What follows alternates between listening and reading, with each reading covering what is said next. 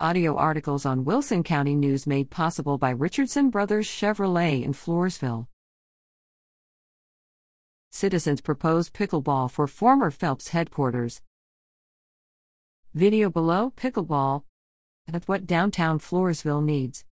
At least, that's one idea the Floresville Economic Development Corporation, FEDC, heard during a public hearing last week to gain community ideas for the renovation of the former Floresville Electric Light and Power System, FELPS, headquarters in downtown Floresville. Gail Gleason, Floresville resident and Wilson County USA Pickleball Association ambassador, told the Fed board December 13 that she would like to see pickleball courts established at the former FELPS property, located at 1400 4th Street, near the Wilson County Courthouse. Pickleball is the fastest growing sport in the USA, Gleason said. There are approximately 30 members who play with the County Pickleball Group at the Laura G. de Leon 2 Floresville Event Center, but playing time is limited due to other events at the venue. Wilson County pickleball players typically have to travel to San Antonio for additional playing time and for tournaments, Gleason said. In between games, players would probably take advantage of local restaurants or food vendors, she added. Pickleball courts are actually one of the recreational activities drafted in the initial design concept, which included three courts at the future multi use property.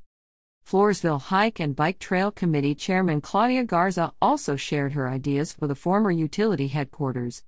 She advocated for a stage for area performers such as dance studios and bands, a bakery or an ice cream parlor, and a bike shop.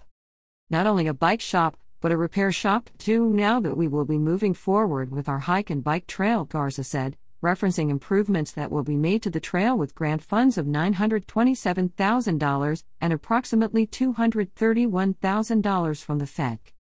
Board members welcomed the input and approved moving forward with seeking bids for the preliminary architectural design for the grant application. Energizing downtown.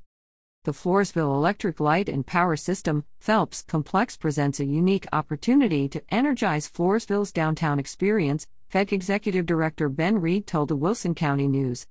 The FEC envisions the former utility headquarters would ideally function best as a multi use facility and include a taproom or brewpub, a stage area, business incubators, a courtyard, recreational courts, and a space for mobile vendors and community markets, Reed advised. The site's redevelopment has the potential to create new tourism and economic opportunities for Floresville and to serve as a hub for community use, Reed said. For more from the FEC meeting, see page 4A.